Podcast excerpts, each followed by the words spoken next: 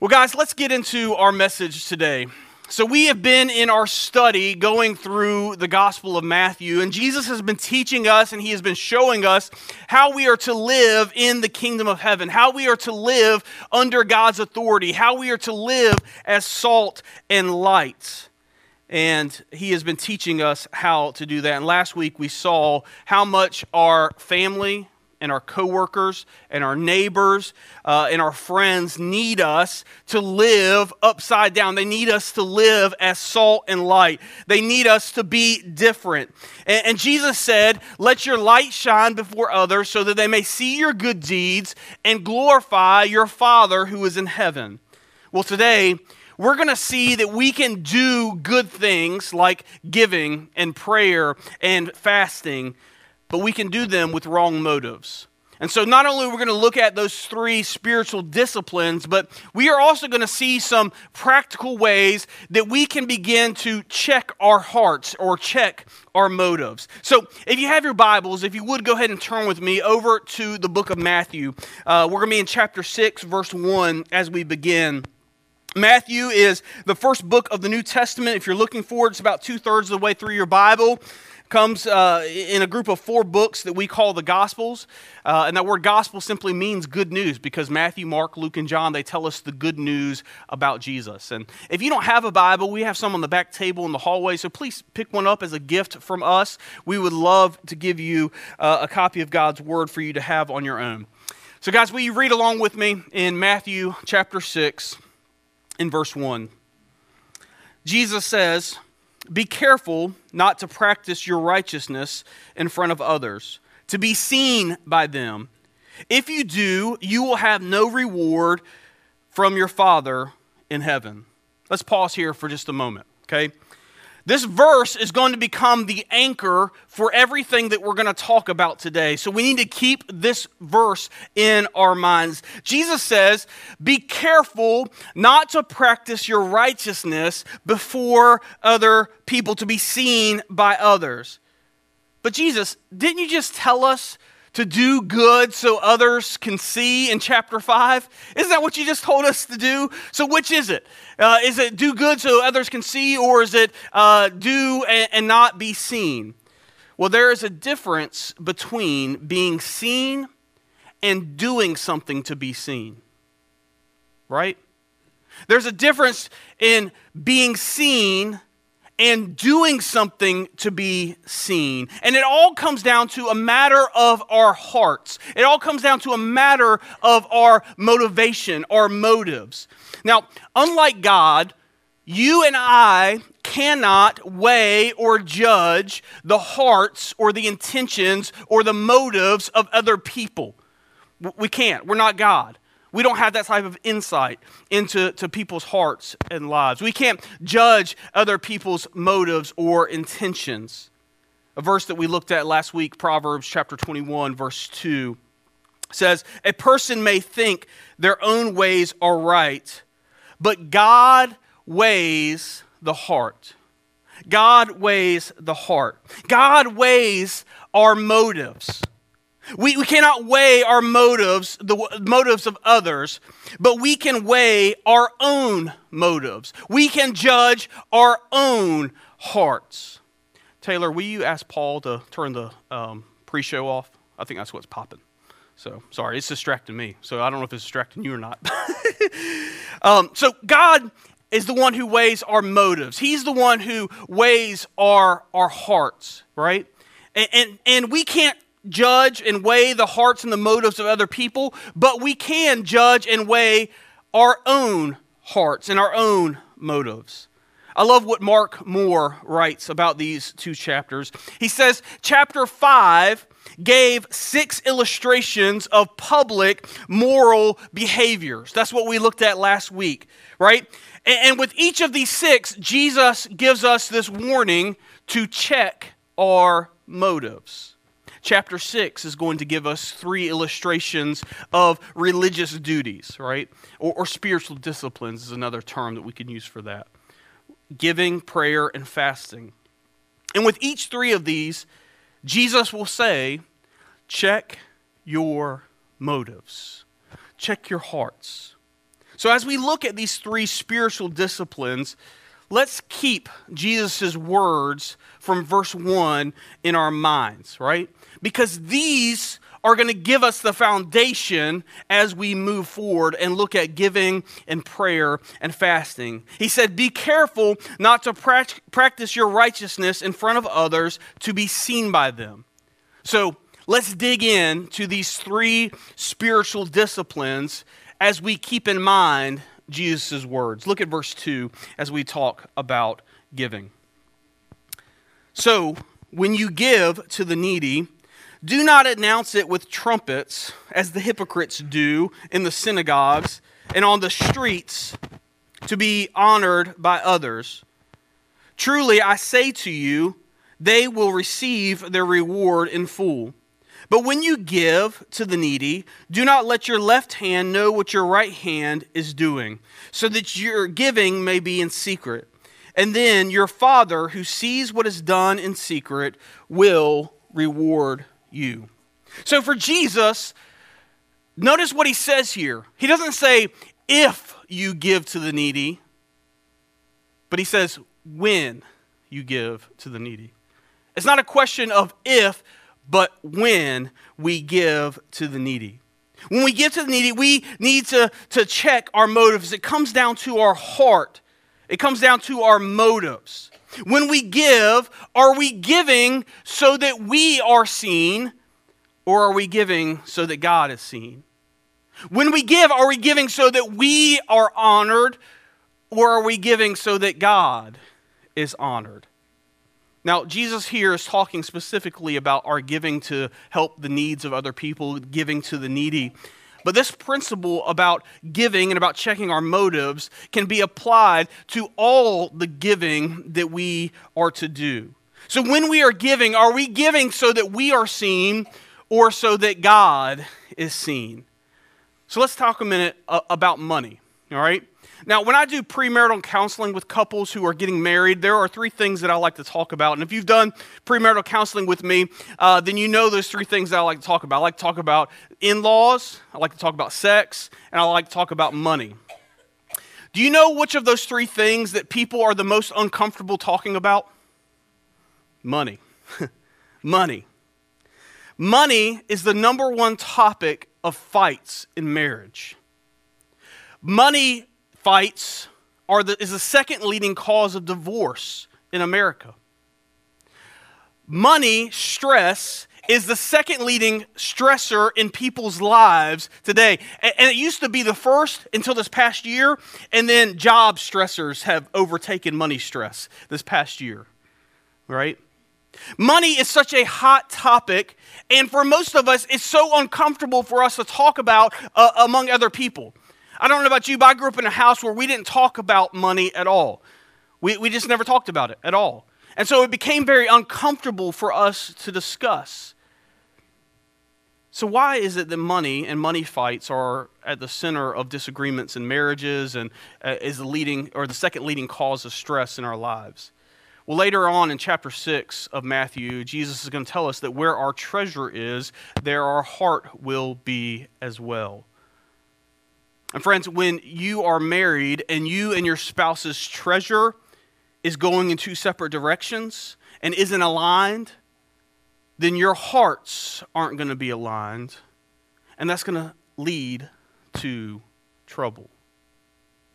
So here at Journey Church, we say it like this we say that we want to live lives that are pleasing to God. And what that means is that every day we are joyfully giving God the best of everything that we are and everything that we have. And we are trusting that Jesus is all that we need, and we are being transformed by who He is and what He has done.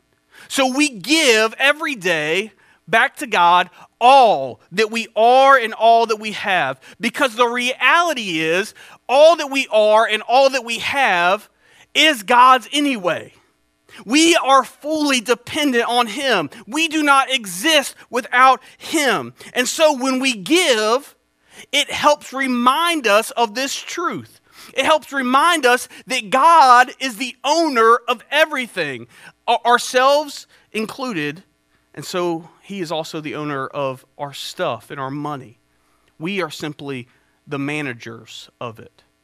Everything that we are and have is God's, and we are simply the managers. The Bible uses a word that we don't use that often in our culture, but the word steward or stewardship, right? And, that word steward, stewardship basically means manager, right? It means that when we are good stewards of what God has given us, that means that God's the owner, we're not the owner. We are simply managing what God has entrusted us with. God owns our time, He owns our talents, and He owns our treasure. And we are simply supposed to be managing it God's way. Giving helps us to remember that God is the owner and we are the managers. Everything that we are and everything that we have is God's. And so when we give, we are to give to the work of God's kingdom. And we are to give to help meet the needs of other people. Now, giving to the work of God's kingdom means that we give to His church, whether that's Journey Church or whether it's another church or another ministry. And also, we are to give to other people to help meet their needs. We see this all through the book of Acts and all through the New Testament. The church would give to help meet the needs of other people. Now, let's talk about this for a minute. Is giving a matter of salvation? No. If we don't give a dime, will we still be in all eternity in God's presence? Yes, because our salvation is based on our faith in Jesus and the grace that He has given us. But if we have been given everything from God, we are in turn going to want to give to God we are going to want to give back to Him. Because it will help us to align and remember who the owner is and that we are simply the managers. We will be transformed to give the best of everything that we are and everything that we have back to God. Now, I want to share what that looks like in the Hamilton household, not to brag, but to give you an example uh, that maybe you can learn from. For us in the Hamilton household, the very first line on our budget is God. Before we pay our electric bill, before we pay our food bill, before we pay our mortgage, God is at the very top, very top of our budget. Because that reminds us that God is the owner and we are simply the managers. And so before we give to any or before we take care of any other bills, we give back to God's work that He is doing here at Journey Church. Now, we also give to two other uh, church plants that are starting this year. And then also on top of that, we also uh, give from time to time to help meet the needs of other people, whether that's participating in uh, a gift that we're trying to collect as the church, or whether that's just handing people money that we know are in need, or helping somebody pay a bill, or sometimes we just put some money in an envelope and, and put it in the mail and don't even say who it's from. But every time that we give, whether it's to the work of God's kingdom here Journey Church or to give to the needs of others, we have to come back to this same verse every single time and we have to check our hearts and check our motives. Are we giving so that we are seen or are we giving so that God is seen? Now, maybe you're here and you say, okay, yes, Thomas, I understand that I need to give, but I, I need to know how much I'm supposed to give. Well, first, I want you to understand, I want you to understand and realize that God doesn't need your money, but He wants your hearts. And, Jesus says, where our treasure is, there our heart will be as well. So God doesn't need your money, but He wants your hearts. Now, in the Old Testament, we see this principle of a tithe, okay? And that word tithe means 10%. It's a percentage. And Israel was uh, encouraged to give uh, the first 10% of everything they earn, from their crops to their cattle uh, to their money, back to God to help them to recognize that they are simply the managers of what God owns. Right? So they were encouraged to give that 10%.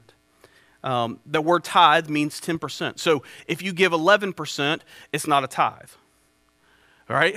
If you, if you give 9%, it's not a tithe, right? Because the word tithe means 10%. Okay? Um, but, but that is not a rule, it's a principle. Okay? It's a principle, it's not a, a rule.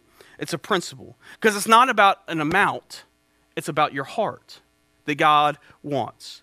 This is a rule, not a principle. God doesn't need our money, but He wants our hearts. All right? Paul, he writes to the Corinthian church to remind them of a promise that they had already made. They had wanted to give to help meet the needs of the church in Jerusalem who was facing a famine.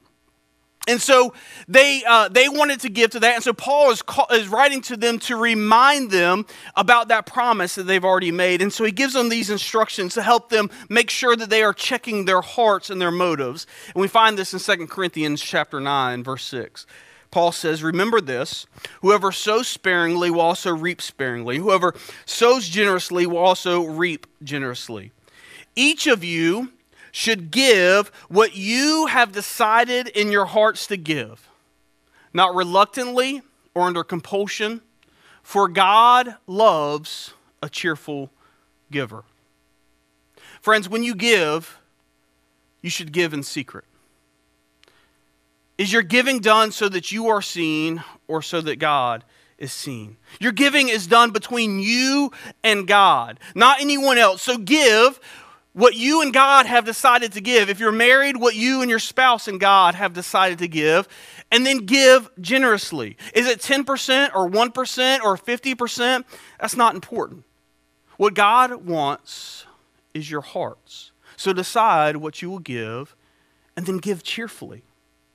I love the story of Charles Spurgeon and his wife. Charles Spurgeon was a, a preacher who lived long ago, but him and his wife uh, used to sell, but they refused to give away the eggs that their chicken laid.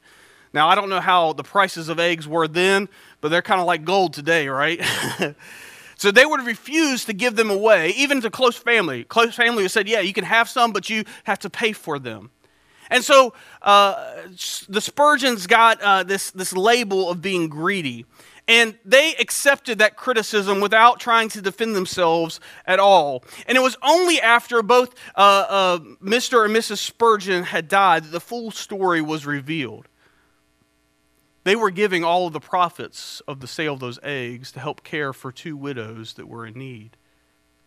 And yet, they were unwilling to let their left hand know what their right hand was doing, and so they endured attacks in silence without defending themselves because simply they wanted to give to honor God and help take care of the needs of others. So, so when you're giving, whether it's here at Journey Church or whether it's at another church or to take care of the needs of other people, when you are giving, are you doing it so that you are seen? Or so that God is seen? Who gets the credit for your giving? So Jesus talks about giving and then he moves on to talk about prayer. Look at with me there at verse 5. Jesus says, "And when you pray, do not be like the hypocrites, for they love to pray standing in the synagogues and on the street corners to be seen by others. Truly, I tell you, they have received their reward in full. But when you pray, go into your inner room and close the door and pray to your Father who is unseen. And then your Father, who sees what is done in secret, will reward you. And when you pray, do not keep on babbling like the pagans. And they think that they will be heard because of their many words. Do not be like them, for your Father knows what you need uh, your father, excuse me, your father knows what you need before you ask him. So again, Jesus doesn't say if you pray, right? What's he say? But when you pray when you pray. Jesus expects that prayer will be a central part of our everyday lives. He says, when you pray, we need to make sure we are checking our motives. Are we praying so that we are seen, or are we praying so that God is seen? Friends, if we follow Jesus, we will pray. Prayer was a central part of Jesus' life, and he's the Son of God. So, how much more does prayer need to be a part of our lives? Jesus prayed all the time. Now, we're going to roll through a couple of verses to kind of just see how much prayer was a central part of Jesus' life. And uh, if you don't get to write all these verses down, uh, we have a digital bulletin on our website. Again, go to jointhejourney.church, go to digital bulletin, and you can see all of these verses that we're getting ready to roll through. Suzanne, you ready? Mark chapter 1, verse 35. It says, Very early in the morning, while it was still dark, Jesus got up, he left the house, he went off to a solitary place where he what? Prayed. Luke 6, 12. One of those days, Jesus went out to the mountainside to do what? Pray. And he spent the night, what? Praying to God. Mark 6 46. After leaving them, he went to the mountainside to do what? Pray. John 17 1. After Jesus said this, he looked toward heaven and he what? Prayed. And then the rest of John 17 is Jesus' prayer. So if you want to know what he prayed, go and read the rest of that chapter.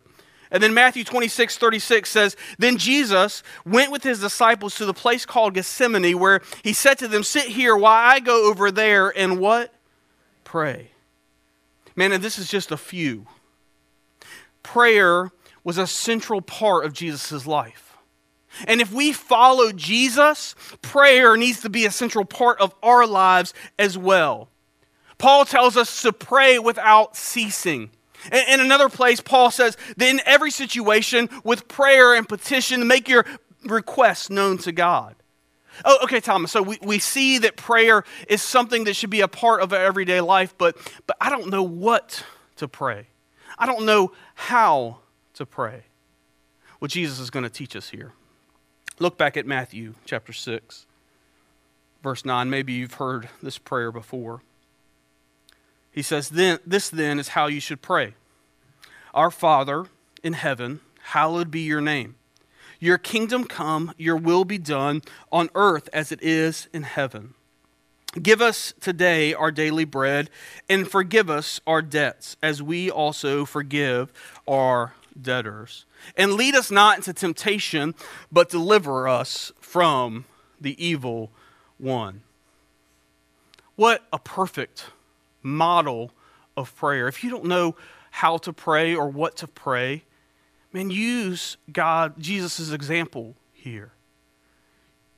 You don't have to use this word for word, but use this as an example, as a model for you. Jesus starts prayer with praising God, right? Our Father who is in heaven, hallowed be your name. That, that word hallowed means holy, right? Start with praising God for who he is and what he has done in your life. And, and, you know what's interesting? A lot of times when we go to God in prayer, it's because we have a request or we have something going on that's in our life. And if we would start our prayer with praise, it would help remind us of who God is and what he's done. And it would help better place our request and our worries and our concerns.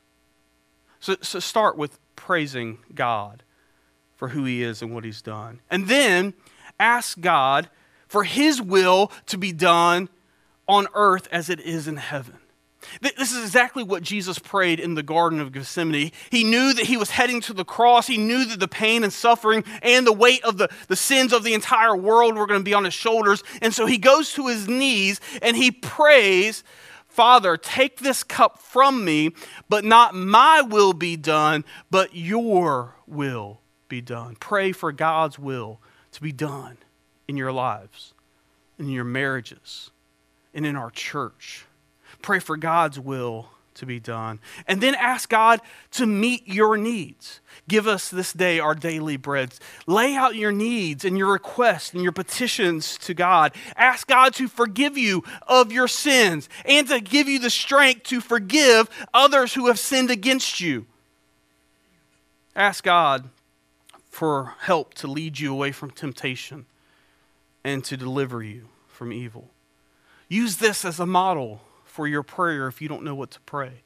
Uh, another great way to pray is to pray through Scripture. The Psalms are chock full of examples and words that we can just simply read and pray through Scripture. Use them. You, you can find just about any situation that you find yourself in, you can find a psalm that will probably fit it. And so use that as your prayer. Uh, another great model that I've learned through the years is, is the, the word acts. I think it's up here on the screen. Again, it's on the bulletin, the digital bulletin, if you want to catch that. But the first is adoration. And again, that's just praise, giving praise to who God is. And the second is confession. We confess our sins to God. And then the third is thanksgiving. Thank God for who He is and what He's done and what He will do. And then the last is supplication, to present your requests to God. Now, for me, my kind of daily rhythm of prayer begins in the morning. Beside my bed, I have my Bible and I have a notebook. And, and, I try to spend every morning in reading God's Word, and sometimes I journal through God's Word. Uh, and then in that notebook, I have a list of people that I pray for by name. At the top of that list is my wife, Suzanne. I pray uh, that God would draw her closer to Him and that God would draw us closer together. And then I ask God to help me to be the husband that He has called me to be and to forgive me for falling short. And then I pray for my son, Camden, by name. And I pray that God would raise him up to follow Him. And I pray that, that God would, would make me the, the father that He has called me to be and that He would forgive me for falling short of that every day. And then I have a list of people who are lost, and I pray for them by name. I pray that God would call them to Himself. I pray for God uh, that, that, He would give them, give me opportunities not only to build relationships with them, but also to share the gospel with them. That He would give me words and give me the courage to, to make His Son known to them. And then I pray for our city. I pray that revival would take place here in Washington and that God would use me and use us as Journey Church to point other people to Him. I, I, then pray for our church. I pray for some needs that we have in our church. I pray that God would raise up a worship minister, that He would raise up the right person at the right time. I pray that God would raise up student ministry volunteers. And then I pray for some people by name who I know are struggling, whether it's physical or spiritual or emotional or, or mental. I pray for them by name. I pray that God would work in their lives. And then I close out my prayer time by praying for other marriages. I pray for other marriages by name who I know are struggling or maybe just are on my heart. That's kind of my rhythm of prayer. I, I try to do that every morning. Now, do I miss mornings? Yeah, all the time. Am I perfect? Far from it. But that's what I try to do. Prayer needs to be a central part of our lives if we follow Jesus. But who is getting the credit when we pray? Are we praying so that we are seen or so that God is seen? So Jesus moves from giving to prayer, and then he talks about fasting. Look at verse 16. Jesus says this when you fast. Do not look somber as the hypocrites do, for they disfigure them, their faces to show others that they are fasting. Truly, I tell you, they have received their reward in full. but when you fast, put oil on your head and wash your face, so that it will not be obvious to others that you are fasting, but only to your Father who is unseen. And your Father who sees what is done in secret will reward you. So, just like with giving and prayer, with fasting, notice what Jesus says here. He doesn't say if you fast, but when you fast. Jesus expects that fasting will be a regular part of our lives if we follow him. I love what Richard Foster writes in his book, Celebration of Disciplines. And if you're looking to grow deeper in any of these spiritual disciplines, I can't, I can't recommend his book highly enough to you. He has chapters on prayer, giving, serving, uh, fasting, meditation, study, all kinds of different things. And he goes really deep into all of these different spiritual disciplines. But he writes this about fasting. He says, In our culture where there's a landscape dotted with shrines to the golden arches, an assortment of pizza temples. Fasting seems out of place and out of step with the times. He says, but fasting reveals the things that control us. We cover up what is inside of us with food and other good things, but fasting, these things come to the surface. If pride controls us, it will be revealed almost immediately. Fasting We are not so much abstaining from food as much as we are feasting on the Word of God. Fasting is feasting. Fasting is abstaining from something like food or something other uh, uh, something else is good so that for a time to redirect our focus on God. Foster continues and says it's a sobering to realize that the first time, which is what we just read, the first time that Jesus talks about fasting, he deals with the question of motive.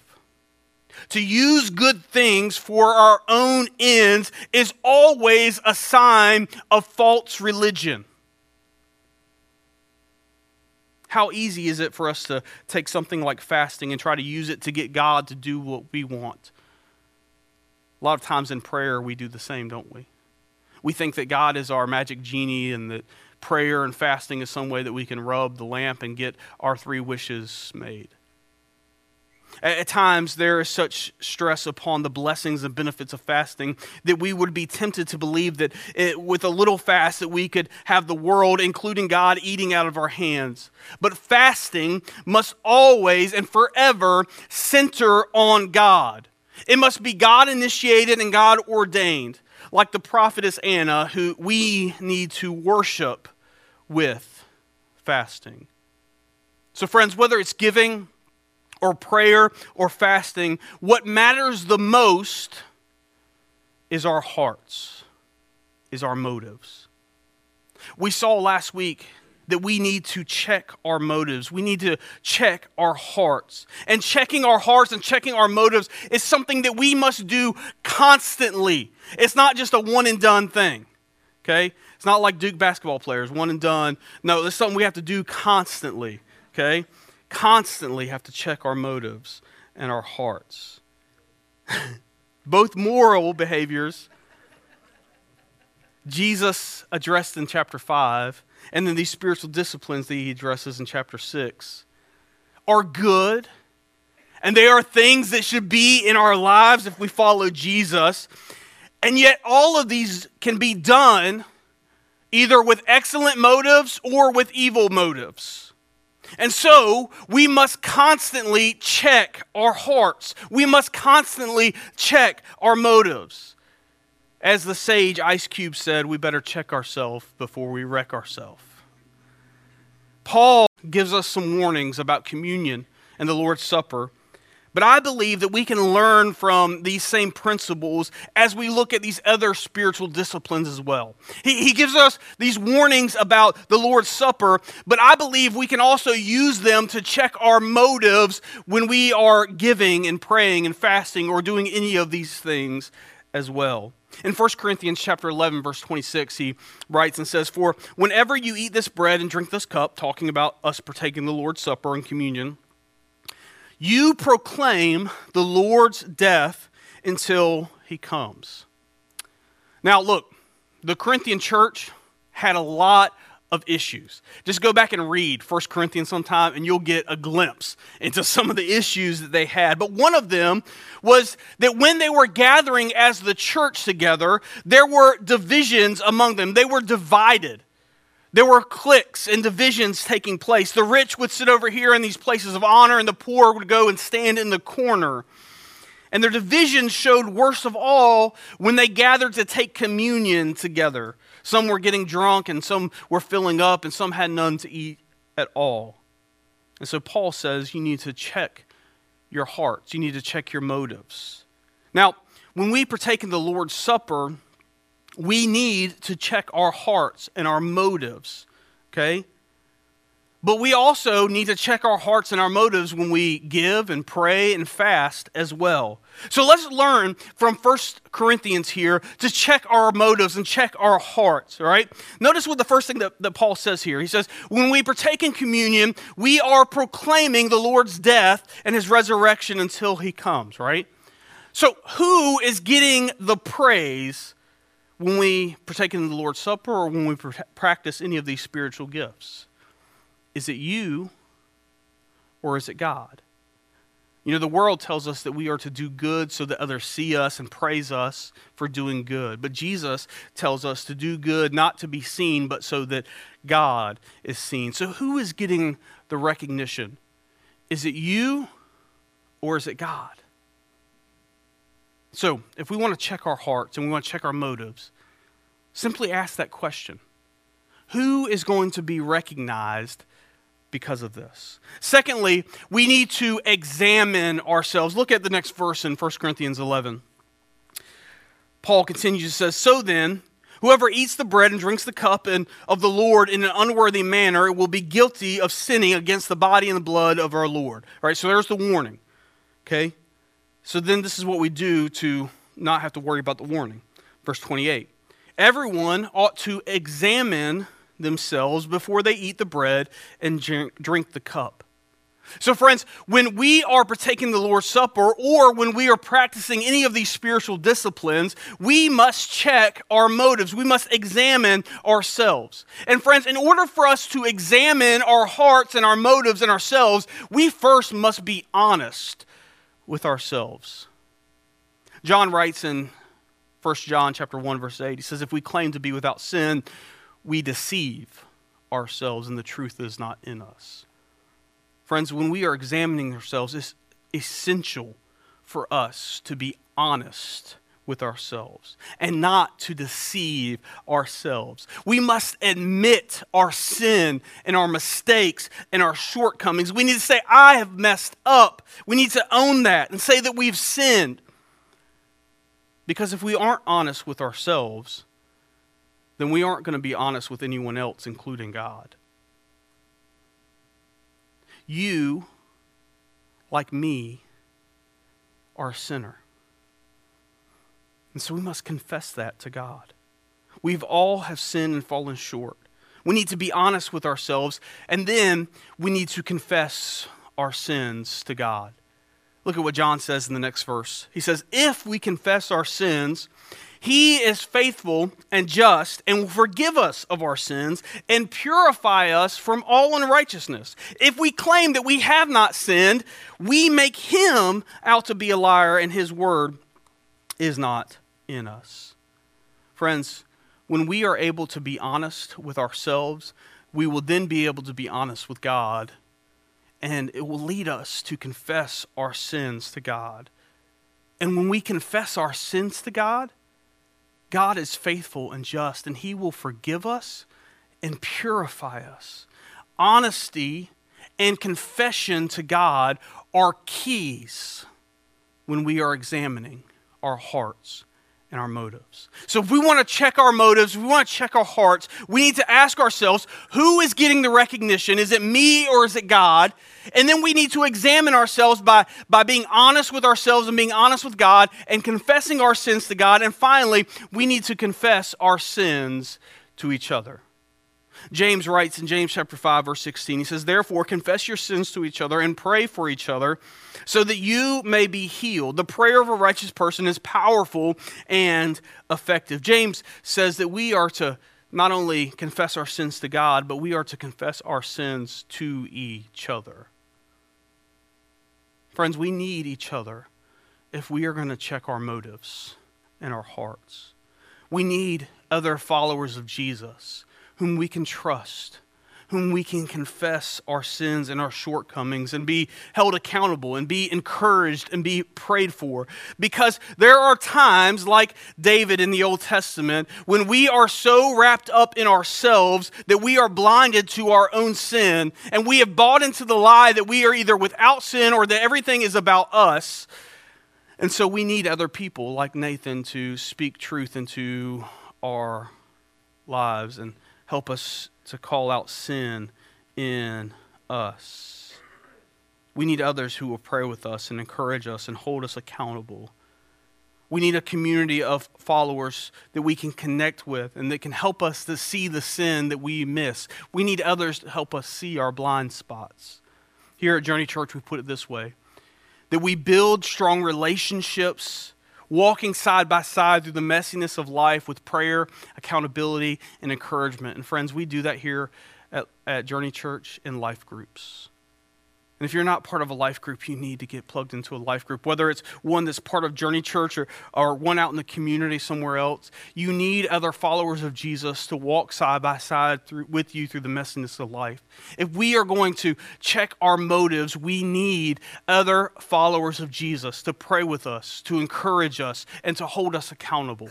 We need each other because we are better together. Friends, if we want to check our hearts, if we want to check our motives, we need to ask who is getting the recognition for this? Is it me or is it God? We need to examine ourselves with honesty and confession to God, and we need to confess our sins also to each other.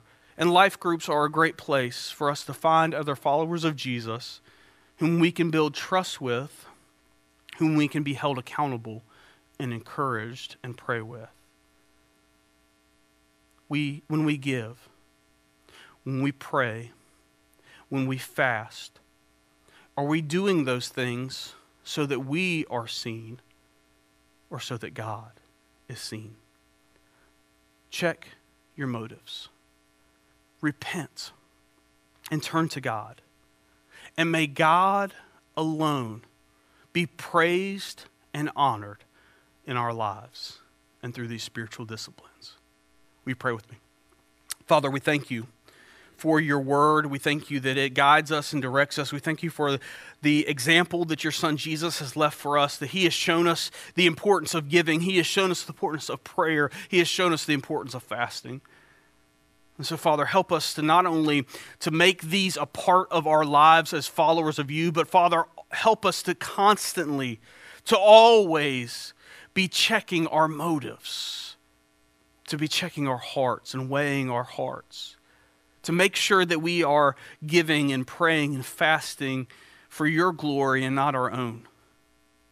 Father, help us to be honest with ourselves and be honest with you. Help us to confess our sins to you. And Father, help us to confess our sins to each other. We thank you that you have not put us in this life alone, that you have not put us here all by ourselves, but you had given us each other because we, we can't do it on our own. Not only do we need each other, but we need your Holy Spirit and we need your Son. So, Father, we thank you for giving us everything that we need. Father, would you lead us not into temptation, but deliver us from the evil one? Would you give us our daily bread? Would you forgive us our debts as we forgive those who have sinned against us? Would your will be done in our lives, in our marriages, in Journey Church, in our community? Father, we praise you for who you are and all that you have done. Father, it's in your Son Jesus' name that we pray. Amen. Friends, we're going to move into our time of communion, communion, commitment, and prayer. And during this time, if you are here and you have never repented of your sins and met Jesus in baptism, and you're ready to do that today, you're ready to come and die to yourself and start living for God, man, I'm going to be out in the lobby. Come and talk with me today. I love to have that conversation with you and love to study scripture with you if that's what you would like to talk about. Or if you just need some prayer or some encouragement, I'm going to be out there. Please come. I love to pray with you. For those of us that are followers of Jesus, we invite you to join us in this time of communion. And, we, we read Paul's words, and you know we were looking at them in the context of, of, uh, of these spiritual disciplines and checking our motives. But we need to do this when we partake in communion as well. You know, communion for us is a reminder we take the bread and reminds us of the body of Jesus. We take the cup and it reminds us of his blood that he poured out for us. It reminds us of his sacrifice.